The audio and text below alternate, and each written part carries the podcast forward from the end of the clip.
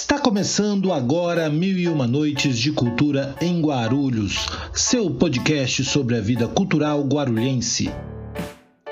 Meu nome é Vitor Souza e nos próximos minutos eu convido você a conhecer mais e se integrar com a vida e com as histórias da cidade.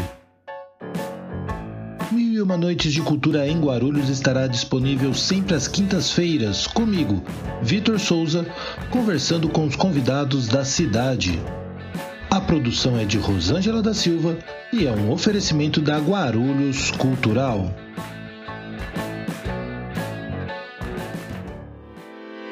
Este é o episódio número 46. A Lê começou com rock autoral em meados de 2002, quando entrou para a banda Listen. Em 2008, criou A Causa Impera e em 2016 assumiu os vocais da banda Reboco. Criou, juntamente com Jamil, a página Guia do Rock Guarulhos, lançando coletânea e um podcast. Jamil também é guarulhense, possui dois discos gravados independentes com a banda que mais marcou a sua carreira, a Chip Zero. Foi um dos fundadores da Associação Cultural Rock Guarulhos e hoje também atua no projeto de rock blues chamado Mad Dogs. Tenho o prazer de receber neste 47º episódio do podcast Mil e Uma Noites de Cultura em Guarulhos, Ale Gomes e Jamil Pili. Ale, Jamil, sejam muito bem-vindos aqui ao nosso podcast. Eu gostaria que vocês se apresentassem, contassem aqui para nossa audiência um pouco de vocês. Ale, podemos começar contigo? Pode ser, pode ser.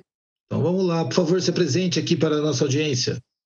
Opa, beleza? Meu nome é Alexandre Gomes, Sou vocalista do Reboco. Né? Já venho de mil anos aí no rolê do rock aí também aí. Velho calejado. e estamos aí para trocar uma ideia legal aí, né? Falar um pouco sobre a gente aí. Maravilha. Depois eu vou querer saber um pouco mais de como começou, qual que é a, formação aí do Reboco e todos os outros projetos. Mas antes vou chamar também ah, o Jamil para a conversa. Jamil, muito obrigado pela sua participação. Queria também que você se apresentasse aqui para o pessoal, contasse um pouquinho de você. Boa noite a todo mundo, boa noite, Vitor, boa noite, Rosângela. Muito obrigado, queria agradecer o convite de vocês aí. É, Para mim é importante demais, é, mesmo que não tão ativo que nem alguns anos atrás, é, ainda é, ser lembrado e, e, e, ter esse feedback assim de como uma pessoa que é, soma para a cultura da, da, nossa cidade, né? Que nem eu, a gente estava falando aqui nos bastidores, é, eu sou eu sou bem bairrista e eu tenho muito orgulho de ser de Guarulhos assim. E, e para mim é um, é um, prazer sempre que, que a gente pode falar sobre Guarulhos, sobre a cena do rock and roll. É, eu tenho muito prazer em, em, em, falar sobre esses assuntos assim. E bom, para me apresentar, eu sou Jamil, tenho fazer 46 anos agora, já são 32 anos de, de rolê do rock and roll. Comecei com 13 para 14 anos. É, baterista autodidata. Vixe, meu, milhões de projetos e bandas e rolês que a gente vai desenrolar aqui no, no, no, no, no, pod, no, no podcast inteiro aqui. É, é bastante história para contar, mas eu vou deixar para falar depois. Muito obrigado aí pelo convite. Vamos em frente. Maravilha, não, vamos seguindo aqui. A gente quer saber depois de todas essas histórias, inclusive desse começo aí, autodidata, como é que se deu todo esse processo. Mas, Ale, conta um pouquinho pra gente então também do seu começo, cara. Você é, já curtia rock, naturalmente, pela. Já escutava, já vivia uma cena de rock até começar a tocar, mas você, como é que foi esse começo, assim? Você é, vivia o rock já? Você vivia outros estilos? Como que foi sua relação com a música? Então, é, eu posso dizer assim, né, que quando você é pivete, né, no caso assim, né, você vai conhecendo vários estilos ali de música ali, mas eu acho que eu me fixei assim no rock mesmo assim com mais ou menos uns 11, 12 anos assim, que eu comecei a curtir uns, uns Nirvana, uns Pantera, influência pelo meu primo Cavalo, mandar até um salve para ele aí. E naquela, né? Você vai ouvindo ali, começa a tirar um som aqui, ali também, né? gritando ali, tentando imitar o, as bandas que você gosta ali. Mas meu primeiro contato, assim mesmo, assim, com, com um som, assim, com, cantando, assim, para alguém, assim, para um público, né? Foi uma, uma festa que eu fui. Era com, na, na, casa de um primo meu e tinha banda, né? Ah, tá uma par de gente lá, lotou de gente. E a banda foi e o vocal não, né? e aí os caras começaram a perguntar se alguém cantava, se alguém cantava, não tinha ninguém, né? E meus primos me empurrou, falou, você canta, cara, vai lá, vai lá e pega o microfone. É, e foi daí pra frente. Eu devia ter, não sei, cara, talvez uns, uns 16, 17 anos por aí. E aí começou, né? Logo mais, né, com esses mesmo pessoal aí que nós tocamos, nós montamos uma banda cover de Nirvana, chamava Last Revolt. A gente fez três shows, né? Fizemos um show numa na Otávio Braga, uma academia que era academia de semana e de fim de semana rolava uns shows lá.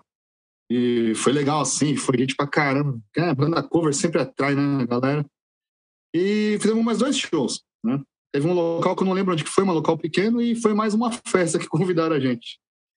E aí e a banda acabou, né? Acabou, não, tipo, perdeu o contato, a galera, saiu o guitarrista, a gente ficou meio que que a esmo ali e acabou. Beleza. Aí depois, foi mais ou menos em 2001, aí tinha uma banda, né, que chamava Leisten, e os caras faziam cover de, new, de algumas músicas de new metal e tinha os sons deles lá, né?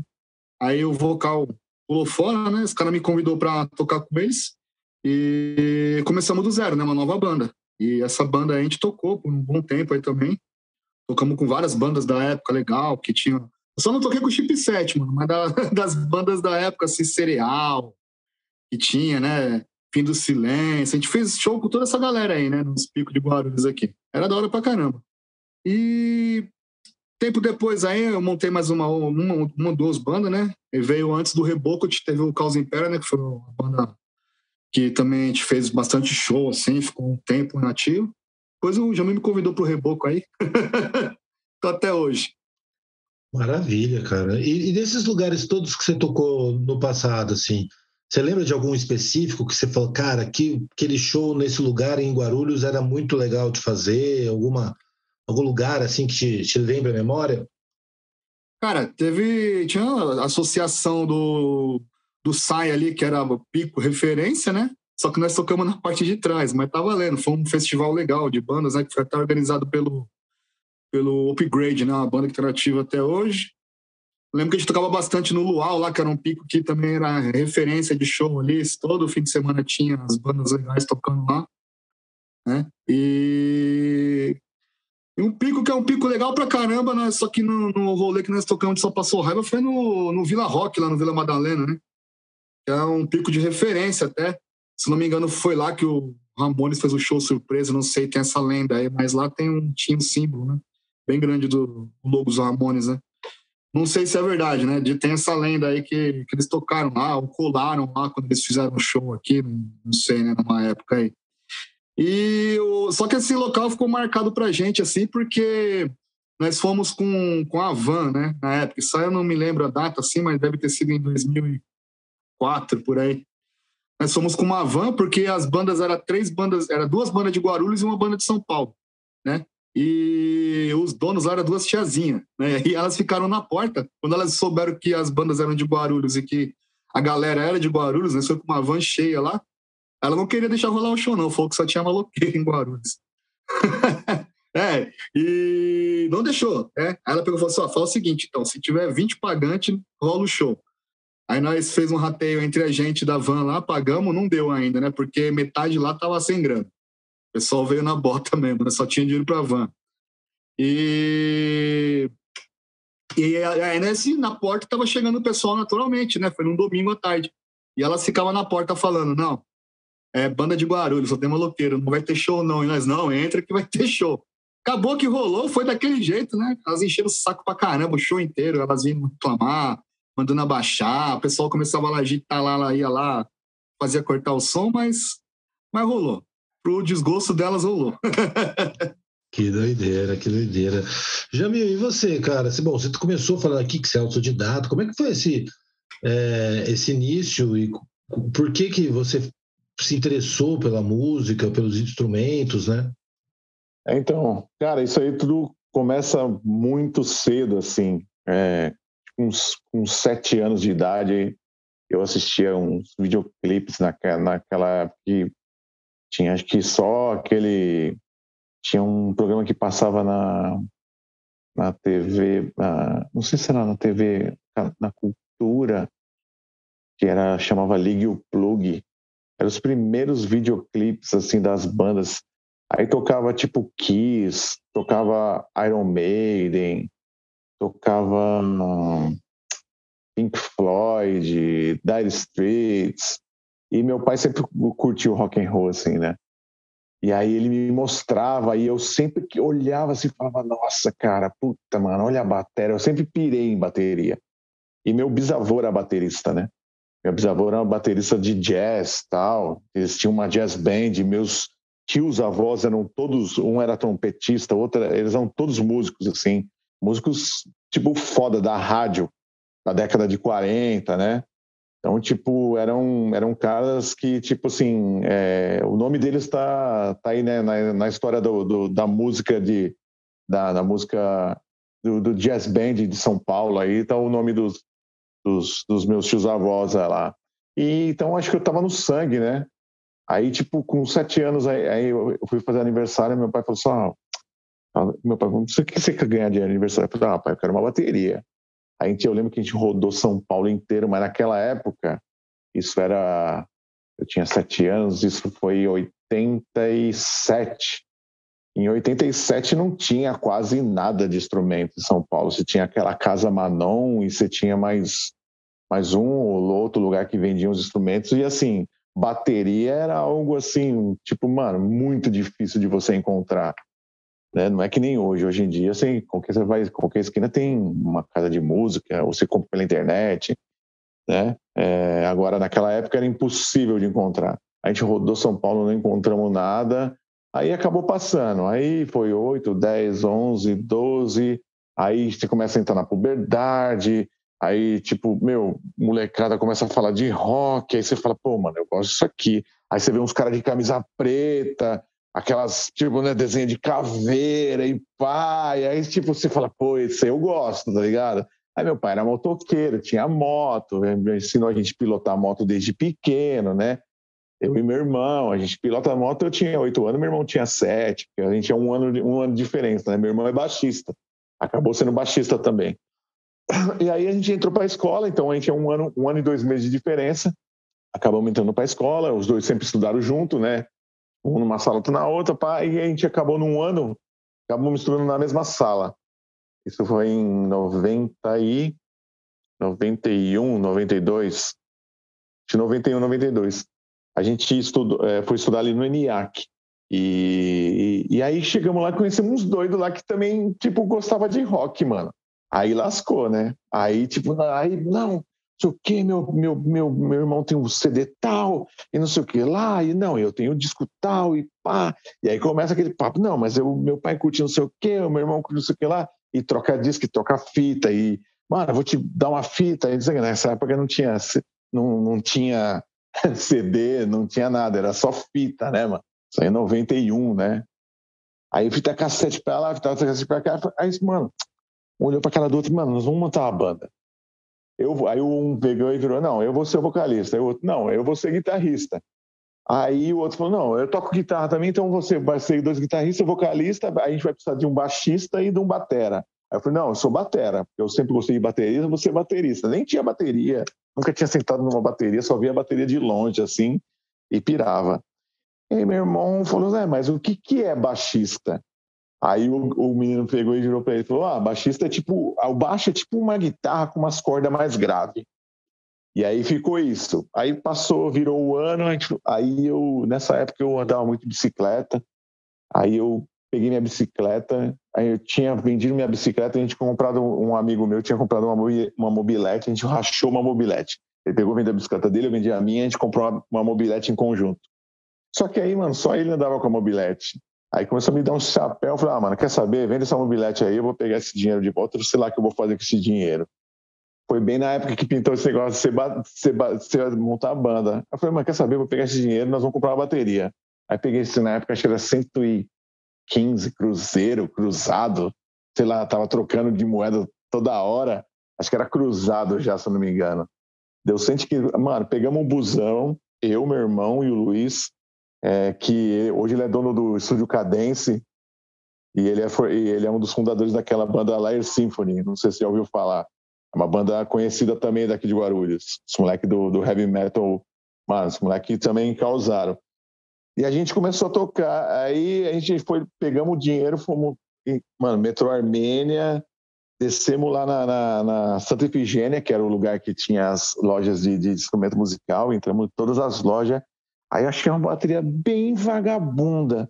Aí o cara falou assim: ó, oh, essa aqui custa, dá, custa 100, 110 reais. Falei, beleza, essa aí mesmo que eu quero. É a que dá para comprar. Mano, nós temos uma bateria no metrô e no busão. Dentro do busão, Armênia. Eu, meu irmão e o Luiz nunca vamos esquecer disso aí. Trouxemos a batera. Pronto, agora vai começar a banda. Aí meu irmão começou a encher o saco da minha mãe. Pô, meu, não tem instrumento, não tem instrumento, os moleques estão canal. Minha mãe foi, foi, não sei o que ela foi fazer em Aparecida do Norte, acho que foi levar minha avó na época, minha avó era muito devota da Aparecida do Norte. Chegou lá, tinha uns baixo bem tipo tosco, assim, aqueles tonante horrível, né? E ela pegou e comprou um. Meu pai olhou e falou: ah, vamos comprar um, esse baixo aí pro moleque lá, meu. Eles estão querendo tocar e tal. Aí, ah, traz, ele trouxe. Aí trouxe, meu, nossa, porra, agora tem um baixo, né? Tô horrível e tocava e não saía som daquela porcaria, porque era terrível, né? Instrumento horrível. E eu com aquela bateria uma bosta, mas a gente começou a tocar ali. Aí meu irmão ia afinar, ele afinava tipo na mesma oitava da guitarra, estourava as cordas, não sabia, a gente não tinha noção nenhuma, cara, nada assim. Aí não sabia que tinha que ter baqueta para poder tocar. O pedal de bumbo era uma porcaria, não funcionava, não acionava o bumbo direito. Aí eu falava, caralho, mano, mas eu não tô sabendo tocar, como é que eu vou fazer isso e tal? E nisso foi passando um ano, dois anos. Aí a gente colava sempre. Aí tinha um. Isso já foi, já era uma época de 92 ou 93. Tinha um barzinho ali na Felício Marcondes, na, na Felício Marcondes, a rua ali do Poli lá, como é que é aquela, aquela rua, rua que desce, que era o bar do Alemão. Ali era um pico ali onde colava muita gente do rock and roll. E aí tinha umas bandas que tocava lá. E aí a gente ia, a gente ia no bar para ver as bandas tocar, para aprender como é que os caras tocavam, para a gente voltar para casa e para executar. Para você ver, na época, como é que era.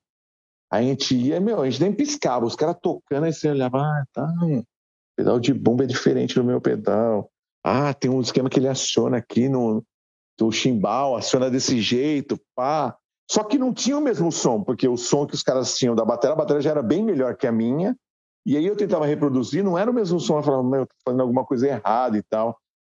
E aí eu fui começando a ganhar essa, né, esse, ah, tá, então, ah, esse prato é uma porcaria, aí troquei por um prato de chimbal melhor. Ah, aí, pô, melhorou o som, ah, então agora tá aí agora conseguindo reproduzir aquele tipo de som. Aí comprei um pedal de bumbo novo. Pô, agora tá saindo pedal, agora tá saindo bumbo. E fui, fui aprendendo. E nisso meu irmão também pô, aprendeu a afinar o baixo, a gente montou a banda, começamos a compor as primeiras músicas, assim. Tipo, mano, a gente era moleque, não sabia nada, mano. Acho que o, o Luiz sabia uns quatro acordes de violão que ele tocava na guitarra, assim, tipo violão. Ninguém sabia nada, assim. Todo mundo aprendendo ali no, no naquele... Em 93, 92, 93. E aí disso foi. Aí a gente ficava o dia inteiro, né? Saía da escola, tocava, saía da escola, tocava duas, três, quatro horas por dia. Em um ano, eu já tocava tudo. Tocava tudo, cover de tudo, em um ano. Aí, pô, mano, aí precisava de uma. Tinha umas bandas que precisavam de um. O Batera saiu da banda, que hoje é a banda. É, tá, tá, toda a galera na. Tá tudo em bandas diferentes, mas eram essa, essa mesma galera, assim. O pessoal tinha, tinha, uma banda aqui, daqui de Guarulhos de metal chamada Sórdidos. Os caras eram bem influentes na cena do metal, assim, porque eles faziam um metal, que na época era um metal alternativo. E aí, mano, puto, o batera saiu, pá, desmontaram a banda, aí os caras me viram tocar. Falei, mano, você não quer entrar na banda? Eu falei, mas você é louco, velho, vocês tocam pra caralho. Vocês, tipo, porque os caras eram uns, dois anos mais velhos que eu, só que eles já tinham tido banda e bababá. Eu era o cabação, né, saindo da primeira banda e tal. Não, os caras tocavam.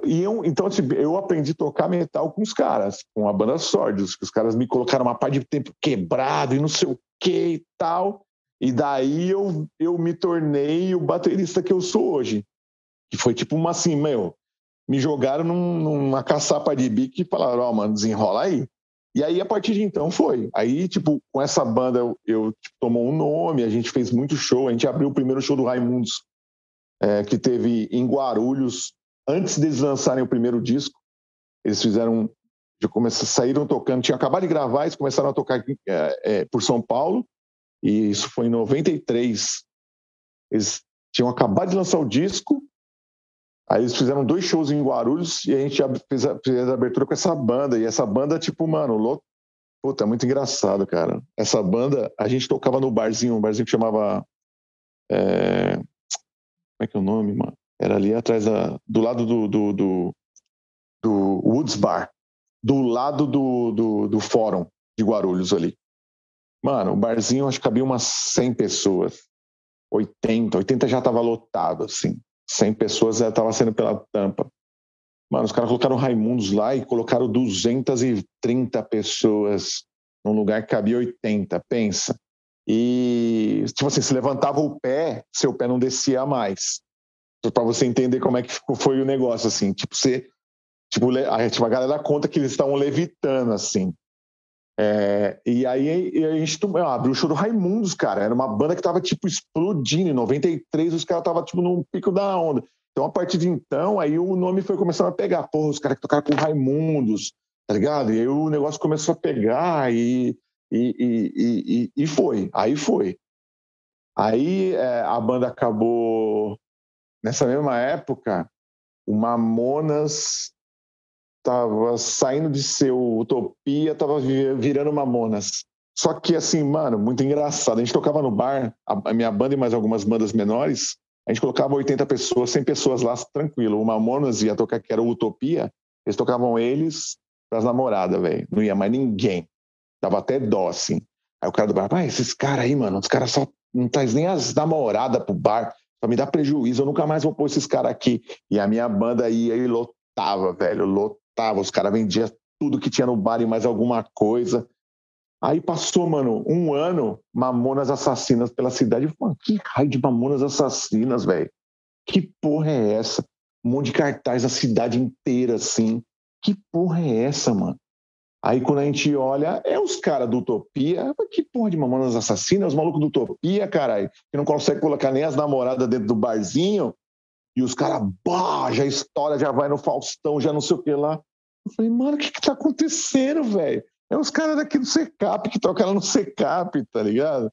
Então, assim, a gente viu tudo isso, tudo essas coisas acontecendo enquanto a gente estava, tipo, ali, aprendendo a tocar, participando dos eventos, as coisas acontecendo, né? Isso tudo, tudo aconteceu no mesmo tempo, mano. Raimundos explodindo, o, Bang, o selo Banguela, o, o Mamonas acontecendo, toda essa cena efervescente o new metal tipo chegando aqui no Brasil com força total, né? Lançamento do Slipknot, lançamento do, do, do Korn, lançamento eu tinha amigos que iam viajar para os Estados Unidos, os caras traziam esses discos, a gente escutava e falava, mano, que porra é essa, mano? Que som é esse que não tem nada a ver com o que a gente estava acostumado a escutar? A gente vinha da época escutando Biohazard, umas bandas mais antigas e tal. Aí quando eu escutei Korn, afinação mal grave, assim, não entendia nada. Mas eu falei, mano, esse bagulho é legal. Aí passou alguns anos, bum, explodiu pra cá também. Então, tipo, a gente, a gente pegou o começo desse, de toda essa cena efervescente, assim, do rock no Brasil explodindo, né? Tudo, tipo, é, Mamonas, depois veio Raimundos, aí, tipo, meu, Charlie Brown Jr., tudo ao mesmo, tipo, Tijuana, tudo aconteceu, toda essa cena acontecendo na cidade, assim. E basicamente, tipo, a gente nasceu nesse meio, assim, né? Minha história começa nesse, nesse efervescer dessa cena geral do, do, do, do rock no Brasil, né? Que na, na, década de no começo da década de 90. E muita coisa acontecendo ao mesmo tempo, cara. Em dois, três anos, assim, aconteciam milhões de coisas. Várias bandas, terminava a banda, começava a banda, aí desfazia a banda e começava outras bandas, tá ligado? Tipo, show do Kleiderman aqui na cidade, show do Pus, show do Crisium, todas essas bandas que eu tô te falando vieram tocar nesses barzinhos que não era nada. Vinha a banda da Alemanha, vinha a banda da Suécia, vinha a banda, tipo, tocar nos barzinhos ali, mano, que cabia 50 pessoas, 60 pessoas. E essa, essa cena é efervescente assim na cidade desde sempre, desde que eu me conheço como moleque, né? Então eu fiz parte dessa cena, assim. Essa, essa cena é, é, é, é eu, eu tipo vi isso aqui, vi isso acontecer dentro dos barzinhos, a cena underground mesmo, assim. Meia dúzia de moleque que trazia mais 20, que trazia mais 40, que tra... aí virou 100, aí virou 300, aí virou 400, entendeu? Aí, tipo, você ia nos festivais, você tinha um monte, aquela molecada, caralho, velho, o bicho tá pegando aqui, né? Então, assim, na, tipo, o começo da, da, da, do, da, da minha vida na música foi, tipo, já já no hard, assim, já tipo, já caí numa banda que já tocava pra caramba, os caras já tinham lançado o disco, já tinha um nome, então já tinha muita pressão. Então, tipo, meio que foi, tipo, bem forjado no fogo, assim, sabe? Assim, na pauleira mesmo, não teve tempo para nada. Basicamente é isso, assim. Ah, muito bom, uma baita aula aí de um momento histórico da cidade, assim, muito legal, viu, Jamil? Que o pessoal que está ouvindo aqui o podcast, acho que conseguiu, por algum momento, ser transportado aí para um cheiro do que foi essa movimentação aí no início dos 90 na cidade, cara. Muito bacana esse relato todo. Bom, a gente vai chegar agora para um segundo momento do nosso podcast é, para saber exatamente esses projetos que vocês vieram desenvolvendo aí ao longo desse, dessa trajetória, especial nos últimos anos, né? né Ale? Queria que você falasse um pouco. Você foi, você estava falando um pouco da banda, falando da sua chegada no Reboco e, e outros projetos que vocês começaram a desenvolver juntos também, né? Você com o Jamil. Você poderia falar para a gente contar um pouquinho desse desses projetos aqui para gente? Opa! Bom, é... eu sempre participei mais ativo assim com banda, né? E o Jamil eu conheci ele há mil anos.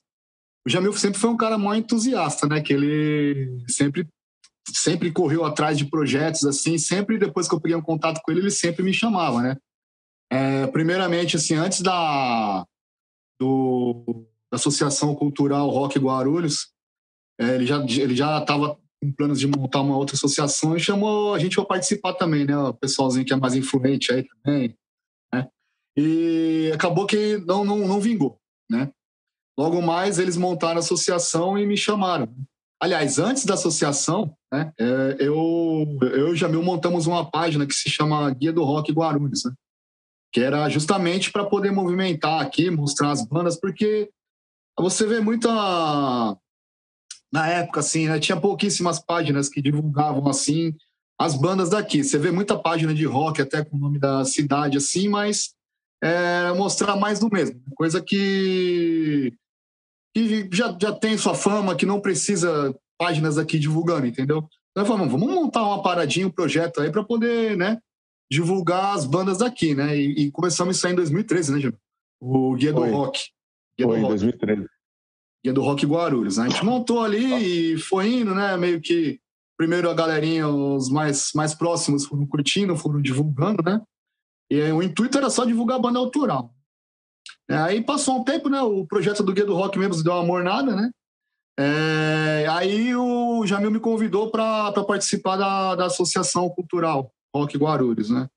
Então eu, eu tô no meio desses primeiros, né? Que, que começou a associação ali, né? no início de tudo ali. Né? O projeto acho que já tinha, mas quando deu o start mesmo ali, eu fui, talvez eu fui o último, né? Tinha, era seis pessoas no início ali, a associação, e ali é onde começou a bagunça ali, né? E eu acabei sendo o primeiro a sair fora, mas nesse meio termo aí eu fiquei, eu participei de coisas importantes, assim como, como quando trouxe o, o dia do rock, né?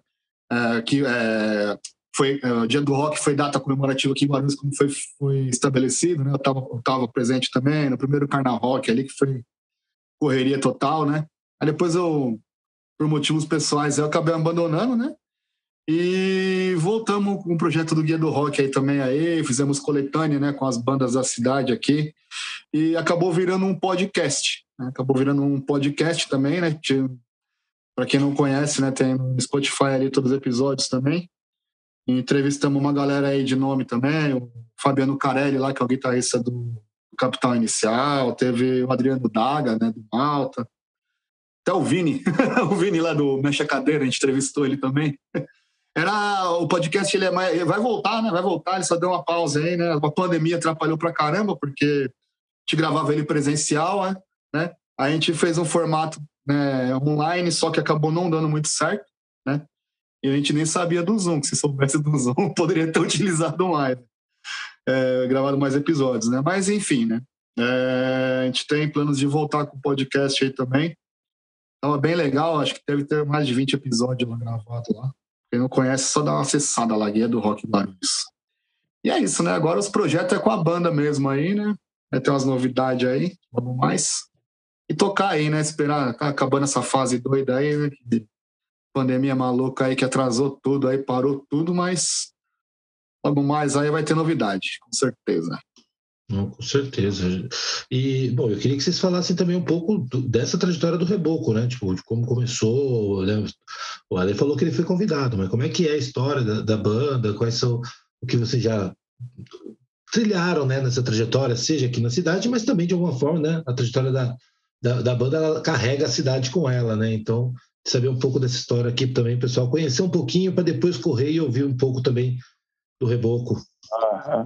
É, é, assim, a história do Reboco, é, ela começa logo após que o Chipset Zero encerra. O Chipset Zero começa em 97, a gente começou a banda em 97, aí a gente grava o primeiro disco em 2001, a gente vai para uma turnê argentina, a gente tem um puta sucesso lá, volta, aí a banda, a gente consegue fazer o, o Musicals aqui, que era um, um, um, programa de televisão, a gente toca junto com, com, com Sepultura nesse programa em 2001, e eu tenho que agradecer até hoje o, o Gastão e o, e o Clemente, que são caras que sempre sempre valorizaram a cena aí, aí sempre enxergaram as bandas que estavam ralando no, no, no, underground e, não, mano, ó, vamos dar oportunidade para os moleques, os moleques são bons. É, a Meteoro também, Meteoro Amplificadores, que também é, também é daqui de Guarulhos, são caras que, que, que é, tipo assim, imprescindíveis para o rock, não só da cidade, mas o rock do Brasil, tá? É, é não dá para deixar de citar esse é, Zé Luiz e a sua trupe, os caras são sensacionais, assim. Então aí, é, a partir de 2001, a banda começa, a gente sai do, do, do, do underground, né, de tocar em boteco, e o pessoal começa a conhecer a gente, porque viu a gente na televisão, aí a gente começa a participar de coisas da MTV, a gente lança um clipe, que né, um disco e um clipe muito bem feito nessa época para as bandas era algo assim bem raro, né? Uma banda que era independente. A gente é totalmente independente, não tinha gravadora, não tinha nada, metemos as caras e metemos as composições no estúdio, gravamos e vamos para cima. É, na cara e na coragem, sem dinheiro, sem nada, mano, fazendo vaquinha para poder pôr dinheiro no, na gasolina, o carro para terminar o disco. Foi muito, sim, foi, foi tenso. Aí terminamos o disco e, meu, começou a divulgar, divulgar, divulgar, divulgar. É... Caímos na graça da MTV, fizemos um programa de TV, fizemos aquele banda antes, Fizemos. Meu, a gente fez muita coisa, cara, na, na, na década de 2000, assim. Aí em 2005 a gente, 2004 a gente foi para o Chile, fizemos uma turnê no Chile. A gente volta, quando a gente volta em 2005 a gente abre o show do do Slipknot, o primeiro show do Slipknot no Brasil. A gente foi convidado a abrir o show deles. Tocamos Cool Corsos, Chipset Zero, é, Sepultura e o Slipknot. Pensa, nossa, a gente só faltava. O dia que eu fiquei sabendo disso, eu não acreditava, cara, eu quase nem dormi. Eu só fui acreditar o dia que eu vi a, a, a, a página na Folha, assim, que saiu o, o, o, o, cartaz anunciando, que o pessoal me mandou uma foto do, do da Marginal Tietê, que tinha um outdoor, tipo Quimera Music Festival. Slipknot no Brasil pela primeira vez, abertura, Chipset Zero, Sepultura e Corsos. Aí eu vi aquilo, eu fiquei tipo, ah, é verdade. Sabe, até então, para mim, é, era, era mentira. E então a gente, cara, é, é assim, a gente não, não é sorte, porque assim, é, a gente sempre correu, a gente sempre esteve onde era para estar, a gente sempre esteve preparado, a gente sempre esteve afim de fazer, a gente era a banda que a gente teve uma época que a gente acabou se tornando os, os queridinhos da MTV. Porque tudo que eles precisavam de alguma banda que precisava tocar, em, eles põem algum programa, eles ligavam pra gente, dá pra vocês fazerem? A gente dava. Dava, dá. É, dá. Teve uma época que a gente assim, mano, a gente não sabe, não só ia mais a MTV. A gente fez um, um, um negócio da Copa em 2006. Aí, é, várias coisas a gente fez pra MTV. Aí, é, em 2000, falei de, de 2004, a gente foi pro Chile, voltamos. Em 2005 a gente fez o, fez o Slipknot. Em 2006 para 2007 a gente entrou em estúdio para gravar o segundo disco. E já, pô, já tinha um gap de 2001, a gente já não aguentava mais aquelas músicas, já tinha composições novas e tal. E aí a gente foi correr atrás para fazer o segundo disco. Aí, meu, corre daqui, corre para lá, corre para lá, conseguimos um empréstimo e falamos, mano, vamos bancar o segundo disco que daqui para frente agora vai. A gente já estava tocando Rio de Janeiro, Minas Gerais, o interior de São Paulo Americana, Piracicaba. Aí a gente conseguiu também tocar, fazer a abertura da, da, da banda Kiri, que é uma banda de umas meninas que são do Canadá, elas estavam em turnê do Brasil, a gente conseguiu fazer a abertura do show delas também. Então, assim, tocamos com o Rodox, que era a banda do Rodolfo quando ele saiu do, do, do Raimundos, que é com o Fernando na batera. É, no, no, no, no, Mano, a gente tocava no Hangar 110, lotava o Hangar 110. A gente era uma das únicas bandas de metal na época que tocava no Hangar 110, que era um, um público totalmente hardcore, assim, a gente lotava o Hangar 110. Então, assim, a, a gente começou a, ter notariedade, né? Televisão, é clipe, é show para todo quanto que é lado. A gente começou a, a virar headline dos, dos eventos, né? Já não era mais a bandinha que tocava no começo, já era, já era a banda que levava público para os eventos. Então a gente tocava em último, tocava em, em antes penúltimo, a gente estava sempre nos headlines do, do, dos eventos e tal. A gente começou a galgar um, um, um, um, um patamar legal. Mas, é, infelizmente, todavia, é, banda, você sabe como é que é, nem tá todo mundo alinhado com o mesmo pensamento. A gente era em sete pessoas, é, três muito focados e quatro muito dispersos, é, pensamentos e visões é, desalinhadas que só hoje, que eu tenho 46 anos, eu consigo olhar para isso e ter uma visão mais crítica que a gente nunca enxergou a banda como um negócio, porque se a gente tivesse enxergado realmente a banda como um negócio, a gente estaria em outro patamar hoje em dia. E aí, muito estresse, muita molecagem, muita falta de, de, de maturidade, de âmbito de todos. Aí o negócio acabou que é, de, a gente lançou o disco, que era um puta disco. Esse disco ficou engavetado. Fizemos dessa turnê do disco novo, acho que a gente tocou umas menos de 10 vezes um puta disco, um puta álbum gravado num puta estúdio com um puta técnico. É, e o álbum ficou debaixo do, do, do, do, do sovaco, medo de pessoas conhecem, está no Spotify se alguém quiser conhecer. Eu acabei colocando, tem uns alguns anos atrás, eu falei, ah, não vou, não vou morrer com esse disco debaixo do meu sovaco, né, cara? Um puta álbum legal, na época a gente, em 2007 a gente gastou 10 mil reais para fazer esse disco. Né? Então, assim, foi um puta trabalho, é um puta disco lindo, assim, é um puta trabalho legal pra caramba, com músicas é, que a gente conseguiu ir para um outro lugar, assim, que a gente jamais pensou que ia, assim, é, e, e, de novo, a gente estava muito à frente das bandas que estavam fazendo esse mesmo, fazendo parte do cenário, e aí, mas acabou, mano, que a gente estava desalinhado. A gente perdeu uma turnê na Europa, que tinham 11 shows agendados, por causa que o pessoal não estava na mesma sintonia, é, assim, a gente perdeu muita coisa, assim.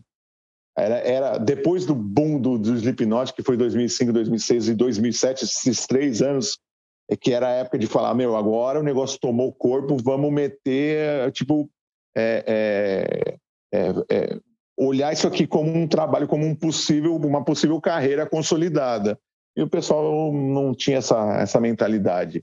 Aí a banda acabou desfazendo de 2008 para 2009 e aí é aquela brochada, né? Quando um trabalho desse que você está há anos batalhando, é tipo, mano, é um casamento que você está desfazendo, né? Só que com sete pessoas, com um milhão de histórias, um milhão de coisas envolvidas, né? Você passa muito tempo com essas pessoas, é muita mágoa, muita coisa que ficou é, é, é, tipo, dito pelo meu dito, e aí, tipo, a sua visão da mesma coisa não é a mesma que a minha. Ou seja, foi um desalinhamento de todos. Essa é a, é o, a verdade.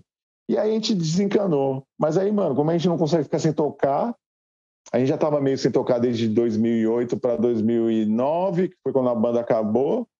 Aí a gente trocou um outro amigo e falou, mano, vamos montar um projeto novo, alguma coisa diferente e tal. Aí meu irmão olhou para mim, olhei para ele e falei, ah, vamos aí, vai. Aí juntamos com mais dois, três loucos aí e montamos o Reboco em 2010, em abril de 2010. E começamos a compor, compor, compor, compor, compor, compor. Passou acho que um ano, um ano e meio, a gente já tava, tava com umas seis ou oito músicas e tal. Aí começamos a gravar. Qual que é a formação é, original do Reboco? Atual do Reboco é eu, bateria, o Alê na voz, o Aika, meu irmão, que é o baixista, e o Ceará, o, Emerson na, na, guitarra, que também é desse cenário aí, que tinha bandas em paralelas que tava tocando, no, tá ligado? Tipo assim, são é, todo mundo, de certa forma, um tipo acaba trombando com um outro nesses nos anos 90, 2000 aí, né? Apesar do Ale ser mais novo do que eu e do que o, do que o, o, o Ceará também, que eles eram tipo fãs né, do rebo, do, do, do chipset, né? Acho que a gente já estava tocando. Eu tenho 46, acho, o Ale tem 30 e poucos. E 30 e tantos. Tem... 39 eu vou fazer esse ano. Já, já 39. Então, é, é o famoso 30 anos, e né? todos. É, é, 30 e quase final dos 30. É, então aí, tipo assim.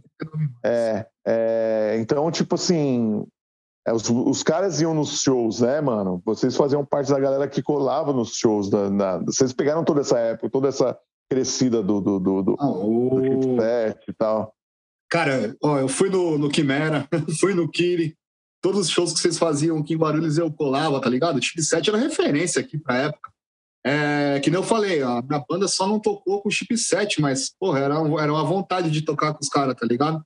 É, os caras eram referência. Pra, nessa época de 2000 até quando eles acabaram, não tinha outra banda que falasse Guarulhos que não lembrasse deles principalmente. Era, era o Chip 7, era a banda que representava Guarulhos aqui. Não tinha para ninguém, é, era foda. A gente sempre levou a bandeira, cara. Se você olhar no, no, no YouTube lá, tem o Banda Antes lá, o Ale tá com a bandeira de Guarulhos na mesa do, do, dos scratches, tá ligado? A gente sempre fez questão o, de... o DJ deles, não eu. É, que é. era do, do, do Chip 7. E aí a gente montou, o... e aí o Reboco foi, a gente montou em 2010, na época era o Butcher, que era o vocalista do Screams of Hate, que é uma banda que também está na cena aí, que são os caras das antigas também, da, dessa mesma correria, dessa mesma galera, desse mesmo rolê. É, tinha o Gari também, que também era do, do Screams of Hate. Aí tinha o, o. Caralho, sumiu o nome dele, mano. Lalo. O Ale DJ também ele era, né? O Ale DJ também. E o, o Lalo, mano, que ele era do, do EDC, velho. Ele era guitarrista do EDC, o segundo guitarra. Também é uma banda da cena aí de, de do New Metal, pá. Os caras também têm um nome aí no, no rolê. E a gente montou o reboco, começou a compor, compomos, compomos, aí saiu o guitarrista saiu, saiu os dois guitarristas, aí ficou é, eu e o Ike, a gente trocou de guitarra, entrou o Ceará em 2016, eu acho que ele entrou, não foi? Foi 2016? É. Ceará ou eu? Você entrou em, em 2016? Não, eu né? entrei em 2016. O Ceará, Ceará já estava já. É, o Ceará estava acho que anos antes. Uns, um, mano, o Ceará estava uma boa cota antes de entrar. É, uns três anos antes. Acho que ele, a Ceará em 2013, se não me engano. Ele acabou entrando no, no, no reboco. E aí o vocalista também despirocou e saiu fora. E aí, tipo, então, trocou todo mundo do, do reboco, ficou só o original mesmo, ficou eu e o Aika e o Alê. Também o Alê também acabou saindo fora, e aí entrou o Ceará, é, e entrou o Alê no e aí depois entrou, entrou o Alê no, na, na voz. Que aí que é engraçado. E aí que é engraçado, que eu tinha uma banda que chama Caos Impera, né? Foi de 2012 a 2016, só que a banda acabou em 2015, praticamente. A gente ficou um ano ali tentando ali, tentando outros baterias, e não deu certo, né?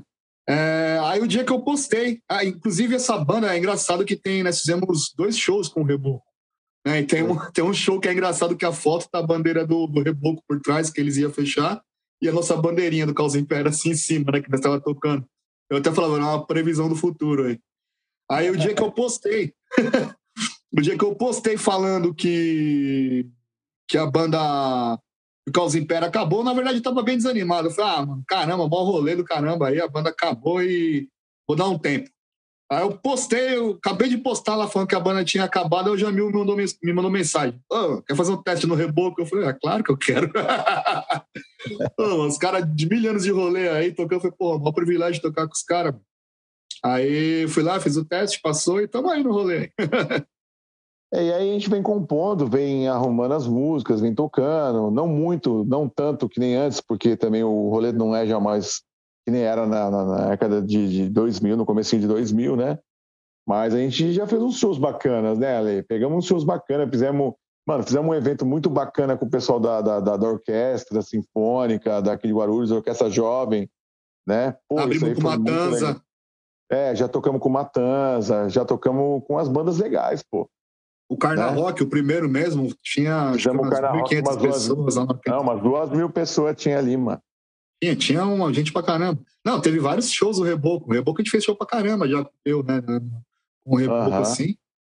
E, e, pegamos vários eventos da hora, cara. Vários eventos. É que infelizmente também, também é... coincidiu de pegar agora uma fase que a galera tá, tá miada pra ir show, né? Mas isso aí está acontecendo em todo canto, tá? Mas vai melhorar isso aí. Eu também acho. Participar, participar. A hora que passar toda essa, essa parte chata aí, acho que o pessoal vai estar tá muito mais é, tipo na vontade de ver bandas, de ir para os eventos. Vai ser bem legal daqui para frente. É isso aí, não. E, e acho que, como se fala, né, são dois anos bem. Esperamos que atípicos, né, que a gente não passe por isso é, nunca mais, e que e é uma questão de movimentação mesmo, né? O, o a gente está falando também de, desses espaços, né? Tipo, como mudou a configuração dos espaços de shows, como mudou é, a relação, né? Tipo, de como você tem, né? Tipo, um espaço que cabe um show, um show pequeno, médio porte na cidade, shows maiores, né? Então, tem muita coisa aí que a gente sente, né? Nesse, nesse momento agora de é, enfim, a gente segue na pandemia, né? não dá para falar de. Mas esses últimos meses, para quem acompanhou o final de 2021, começou a ter uma retomada das atividades, voltaram os eventos, e você viu que alguns espaços culturais já começaram a surgir, né? De, tanto de teatros, bares. Você vê então que realmente, acho que assim que de fato passar essa questão mais pandêmica, a gente deve ter uma cena bem efervescente aí, aguardando a todos, né? E é isso que a gente espera. Aliás Queria chegar agora nesse terceiro bloco, falando com vocês justamente disso, assim, de como vocês contaram bastante assim da relação com a cidade ao longo desses períodos, né, dos espaços, das bandas, tal. Eu queria que vocês falassem um pouco da, acho que como eu falei, não atual, porque a gente vem nesse espaço de pandemia, né, mas esse olhar mais afetuoso mesmo com a cidade, né, tipo, quais são os lugares, quais são é, os caminhos para uma pessoa que chega em Guarulhos, né, agora em 2022, você fala, cara, olha, Guarulhos tem umas coisas que são muito legais que você precisa conhecer, sejam pessoas, festas, espaços. Queria ouvir um pouquinho de vocês. Pode ser, se bem que vocês produzem muitas coisas, né? Vocês falaram de vários festivais também de rock, enfim, e além do podcast, tá? mas vocês estão envolvidos também na produção artística e cultural da cidade, no envolvimento é, de militância dentro da associação, enfim, são várias áreas de atuação. Mas eu queria que vocês pudessem, o nosso ouvinte aqui também, conhecer um pouquinho mais de Guarulhos através do olhar de vocês. Pode ser, Jamil? Pode começar por ti? Pode. É, então, é, assim, eu agora é, não sei te dizer é, exatamente como que vai ficar as coisas, mas com certeza, eu tenho certeza que tá todo mundo assim sedento por, por colocar a banda na rua, né? Então eu acho que vai vai pipocar vários eventos a partir do, do, do que a gente passar essa fase é, que eu creio que seja mais esse ano, não, vá, não tem como perdurar mais do que esse ano, já que está todo mundo, vai, vamos dizer, 70%, 80% das pessoas já estão vacinadas, né? O, o pânico, na verdade, está controlado, né? Digamos que ele já, já, já não é mais aquele bicho de sete cabeças. Ele tem umas três ou quatro agora, vai umas quatro cabeças já foi embora. Quatro cabeças, eu diria, quatro cabeças e algumas variantes, né? Porque não para de ter variantes nesse, nessa história? É, é, tá é complicado. Variante, variante, Brasília, Chevette, os caras vão colocar tudo nesse negócio aí, irmão. Enquanto tiver tiver, caldo, tiver lenha para queimar, os caras vão, vão pôr nisso aí, porque negócio é controverso, né? Enfim. É, mas eu acho assim, tem, tem, muita, tem muita coisa na cidade. As bandas, com esse ato que acabou rolando, muita gente está produzindo material, muita gente compondo coisas, muita gente voltando a ter tempo para tipo para se dedicar à música, para é, também tipo manter a, cabeça funcionando. Então assim, é, eu tenho amigos, né? Tipo Meneca, por exemplo, que tem estúdio, falou, mano, eu não parei de trabalhar na, na, na pandemia. Eu continuei gravando material, eu continuei mixando trabalhos, né? Não tanto quanto antes, mas continuei fazendo trabalhos, né? Dentro da, da, da, da possibilidade, não vou colocar 5, 6, 10 músicos aqui dentro do estúdio, mas, pô, sabia que o cara não estava contaminado, porra, mano, vamos gravar. Eu também não tô, bora, tá ligado? Vamos fazer. A outra, pô, agora precisa fazer, bom, vamos produzir. Então o pessoal está produzindo, as coisas estão acontecendo. Eu acho que o que falta mesmo agora é o liberar né, os espaços e, e para o pessoal colocar os, os, projetos na rua, né? Querendo ou não, a gente, a gente é, é com, com, com essa pandemia, o Carna Rock era para ter sido realizado no começo de 2021. Ele virou um evento online que acabou virando um DVD que vai, acabar, que, que vai mostrar 10 bandas da cidade gravadas nesse DVD. E esse DVD a gente vai transformar nossa, o nosso show em um, em, um, em um primeiro disco do Reboco vai acabar saindo matéria do primeiro disco do Reboco, que a gente não tinha tido a oportunidade de gravar, é, por uma série de eventos, né? É, é, umas, umas coisas chatas que acabaram acontecendo. Irmão, o pai do Ale faleceu, a, a minha cunhada faleceu, é, um monte de coisas acabaram acontecendo nesses dois últimos anos aí. E aí a gente ficou meio atordoado, mano, dando espaço para todo mundo ter os seus lutos e tipo passando por essa pandemia a gente acabou, a gente queria muito ter lançado um, um, algum material para os 10 anos do, do Reboco, né? Que foi em 2020, em abril de 2020. Mas acabou não rolando. Aí 2021 foi aquela doideira e agora é, 2022 a gente vai conseguir é, lançar algum material é, em comemoração a esses 10 anos aí que já são 10 anos de banda, né? Não, quando eu olho, eu falo, caralho, já passou 10 anos, bicho. A gente montou a banda ontem, assim, sabe? E, e eu acho que vai, vai acontecer muita coisa. Vai acontecer muita coisa porque está todo mundo sedento por, por eventos, por shows, e todo mundo quer mostrar seus trabalhos, todo mundo com certeza compôs bastante, todo mundo. Eu acho que a cena vai pipocar de um jeito que eu acho que a gente nunca viu. Apesar de todo o cenário é, econômico não estar tá do jeito, num jeito promissor, mas acho que a vontade que o pessoal está tendo de, de, de, de, sair de casa, de poder participar, de poder conviver com os amigos, de poder de dar um abraço naquele cara que faz mó, cara que você não consegue trombar ele, sabe? Isso vai proporcionar umas coisas legais aí para o próximo ano, com certeza, cara. Com certeza a gente vai ver muita coisa bacana acontecendo aí na, né, nesses, nesses, nesses próximos dois, três anos aí que, que, que, que vai acontecer. Certeza, certeza. Vai ser muito legal para a cidade. Com certeza, esperamos sim. Eu queria que o Alê também falasse, claro, um pouquinho dessa expectativa aí, né? Também, que, do que se espera para esse ano, mas também levasse um pouco do seu olhar para a cidade, o que, que você acha que a pessoa pode esperar aí conhecer na cidade, coisas que você recomenda a qualquer momento, que você dialoga com outros pares. É, na questão do rock, né, eu acho que, que o que eu espero mais é, são eventos feitos pelas próprias, pelas próprias bandas, assim, né, assim como sempre rolou, né, é, eventos underground mesmo, né, porque aqui, é, infelizmente, como, como acho que a maioria dos locais, né, o rock está meio esquecido, né, é, para bares, esses locais. Tem poucos locais Já tinha poucos antes da pandemia, né? Mas sempre estava constante. Agora também tá, tá um pouco miado. Tem local para cover. Tem, tem locais, tem dois local grandes aqui que é para mais voltado para cover, mas para autoral sempre é, é, os eventos que tem sempre geralmente são as bandas que, que faz o rolê acontecer. E eu creio que isso vai acontecer da melhor forma possível. Quais são os dois é, locais para cover que você que você está dizendo? Aqui a gente ah, faz cara, propaganda tem... de todo mundo, tá? A aqui a gente faz propaganda Não, de todo aqui mundo. tem um local. Assim, tem um local que é grande, que é o Lord Black, né? Mas uhum. é, ali é Ali é fechado para banda autoral, com certeza, porque eu nunca ouvi falar de um show de banda autoral lá, somente cover, né?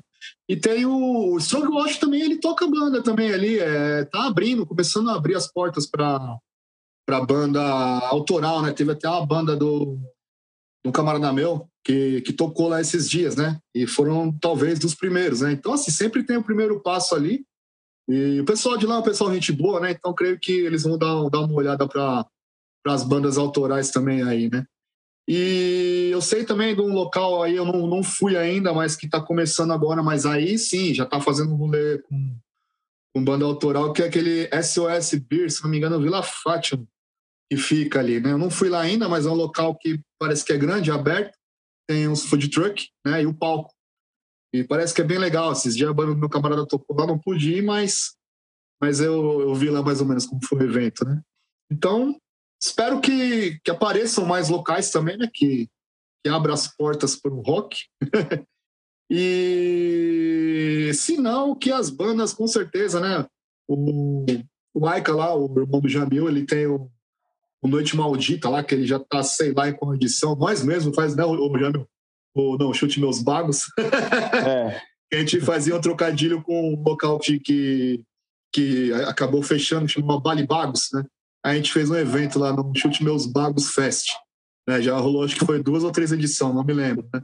Mas isso aí, é, se não tiver, nós, nós vamos se juntar e fazer. Pode ter certeza que sem rolê não fica, não. É só, só esperar voltar, a gente volta na ativa com tudo aí, né?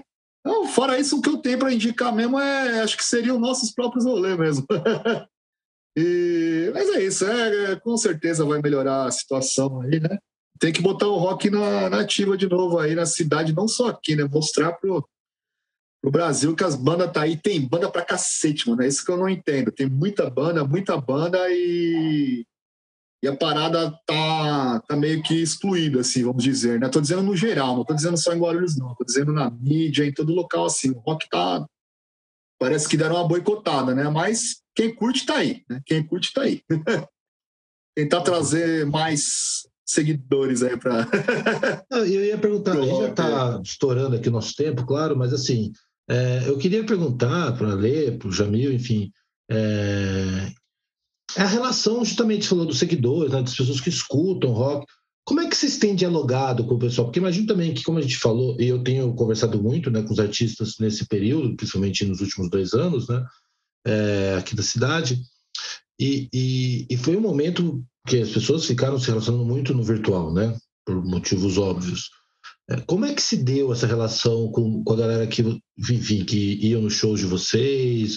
Vocês conseguiram manter um contato? Você vê essa galera atuante? A cena nessa forma digital, eu sei que também teve vários projetos que surgiram nesse período que permitiu que as pessoas até conhecessem novos trabalhos, assim como espero que alguns dos nossos ouvintes aqui também passem a conhecer, passem a seguir o Reboco, o trabalho tanto do elenco do Jamil aí, tipo, que assim que te retornar o podcast de vocês, tudo mais.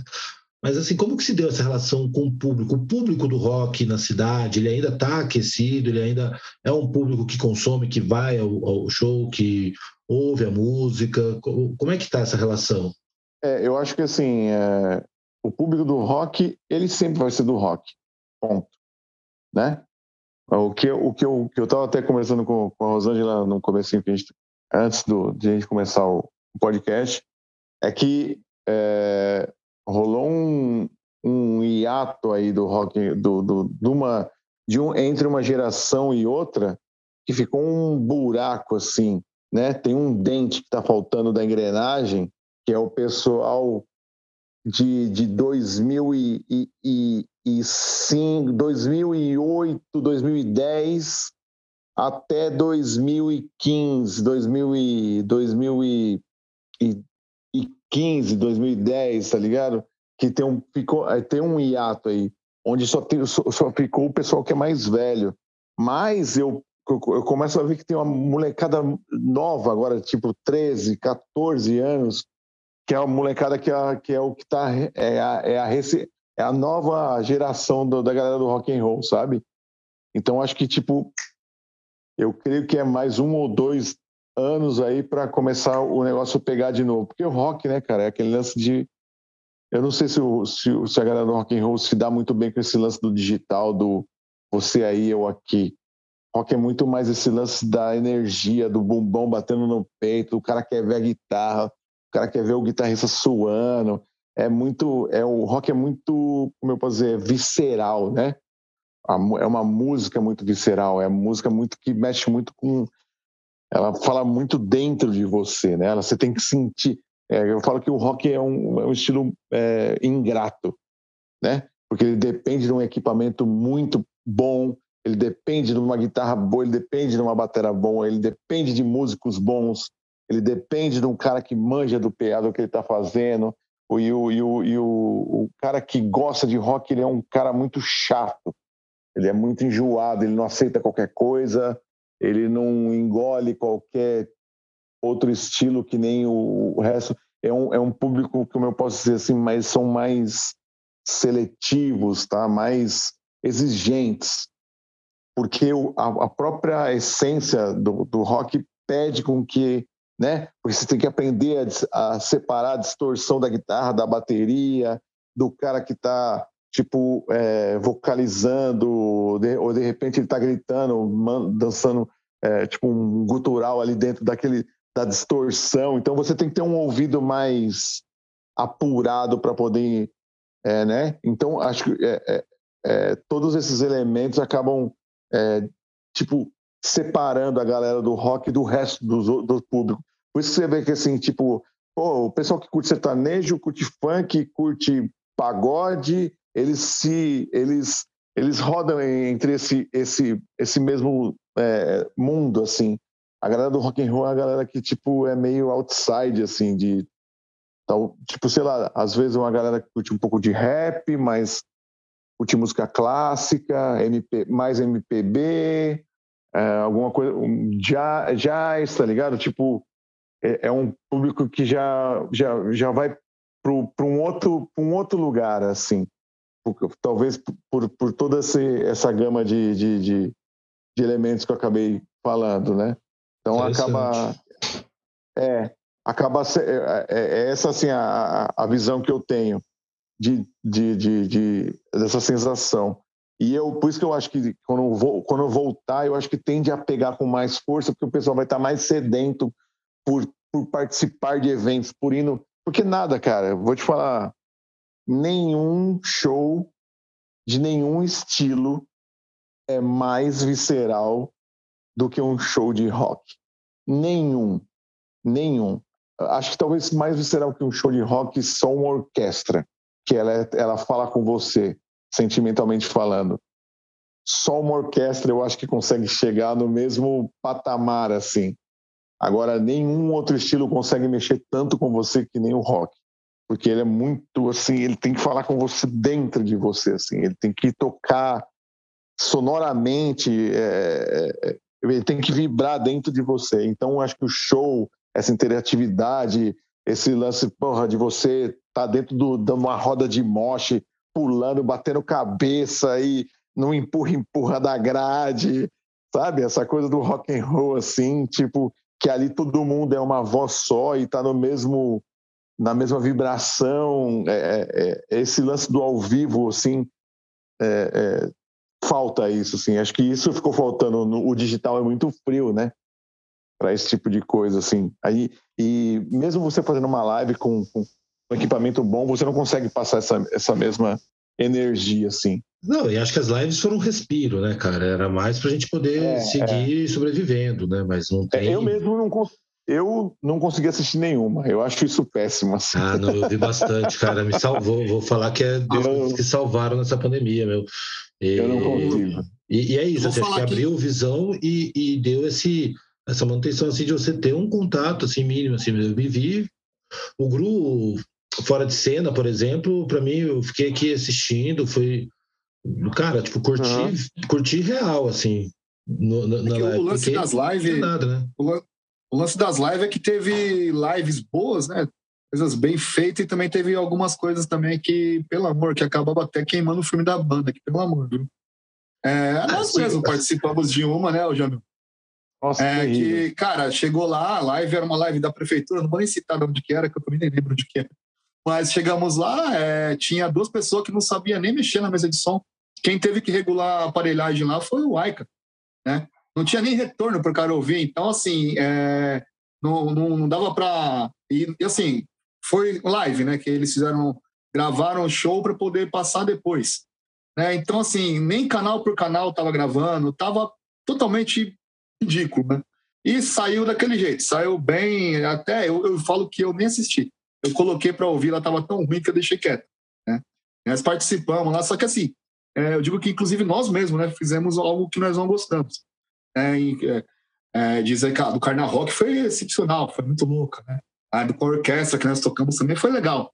Mas só as exceções, nós mesmos acabamos participando de, participando de live assim que não, não foi do nosso agrado também, porque é, foi legal, foi, as bandas tocaram, mas é, também eu acho que não vale a pena tocar por tocar, né? E fazer algo ali que está saindo nem o que a banda é, né? Saindo de uma forma ali que você está ouvindo e não, não tá ouvindo nem a pegada da banda porque não, não, não teve a capacidade né? de ser transmitido.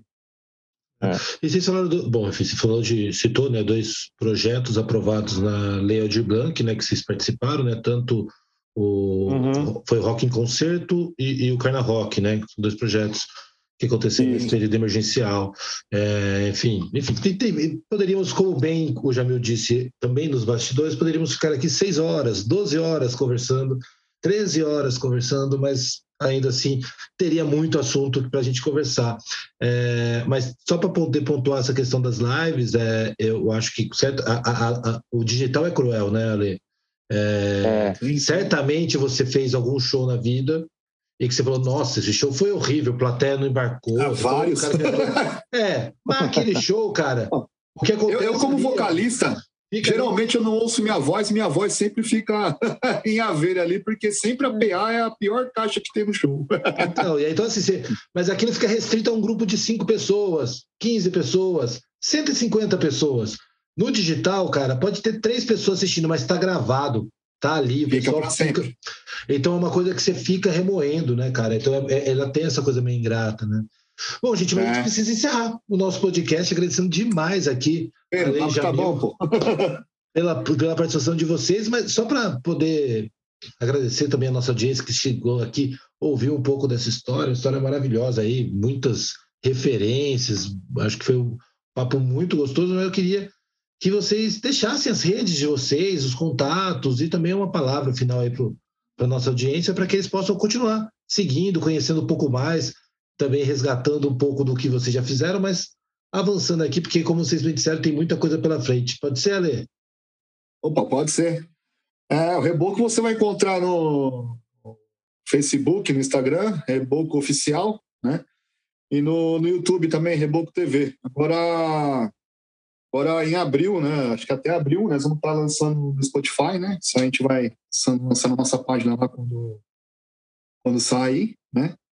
E em comemoração, né, ao aniversário do Reboco, aí vão estar lançando também lá no Spotify lá ó, nossos sons lá.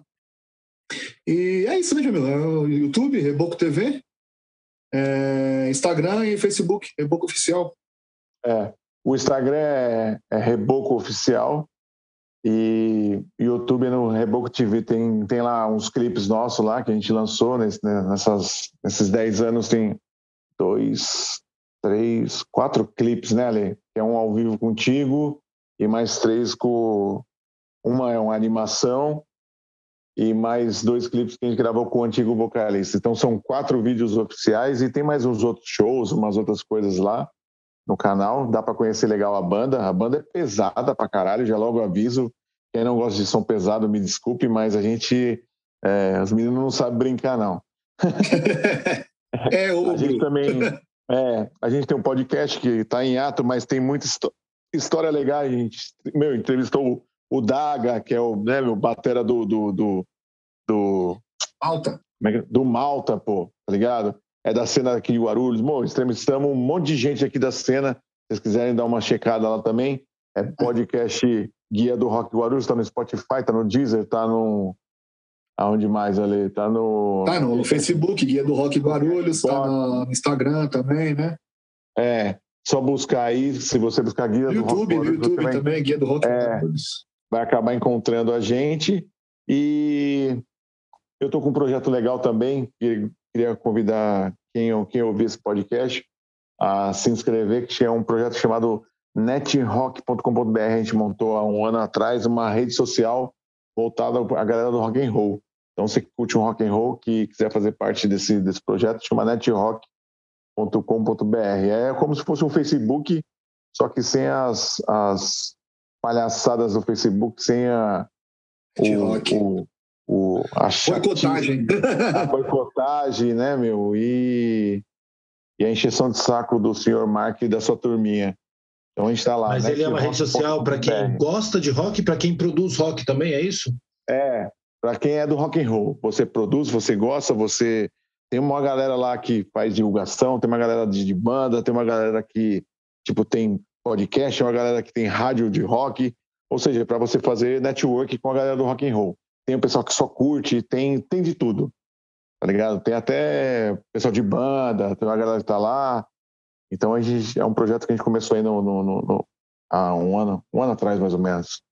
E estamos crescendo, já tem mil e, 1.300 pessoas cadastradas. Né? Então é, começamos devagarzinho então, e estamos indo devagarzinho no, no, no, no passo de formiguinha, né? Um passo atrás do outro.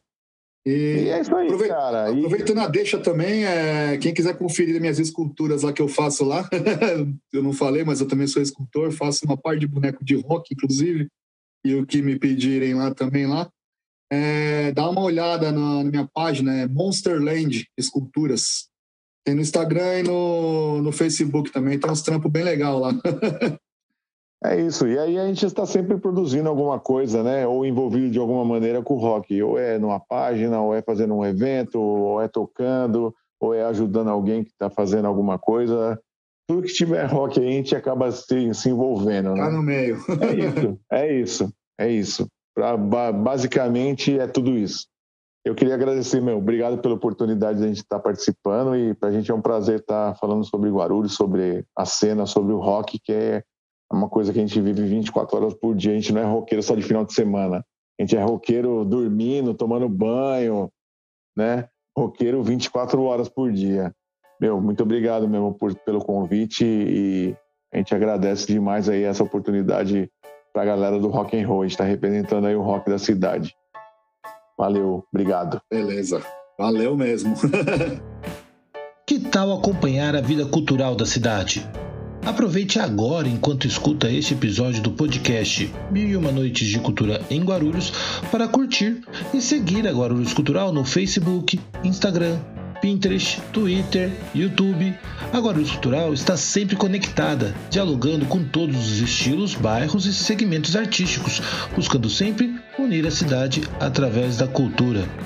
Corre lá, deixe um comentário pra gente. Assim vamos encerrando mais um episódio do podcast Mil e Uma Noites de Cultura em Guarulhos. Eu sou Vitor Souza e agradeço imensamente a Rosângela da Silva, responsável pela produção de mais esse episódio. Você encontra nosso podcast no site da Guarulhos Cultural e pode nos seguir também pelo Spotify, Google Podcast, Pocket Casts e diversos outros players. O que você ouviu neste podcast nem se compara com os demais que você irá encontrar por aqui. Aproveite para navegar nos episódios anteriores enquanto aguarda até a próxima quinta-feira, quando teremos mais um episódio inédito do podcast Mil e Uma Noites de Cultura em Guarulhos. Nos encontramos nas próximas histórias.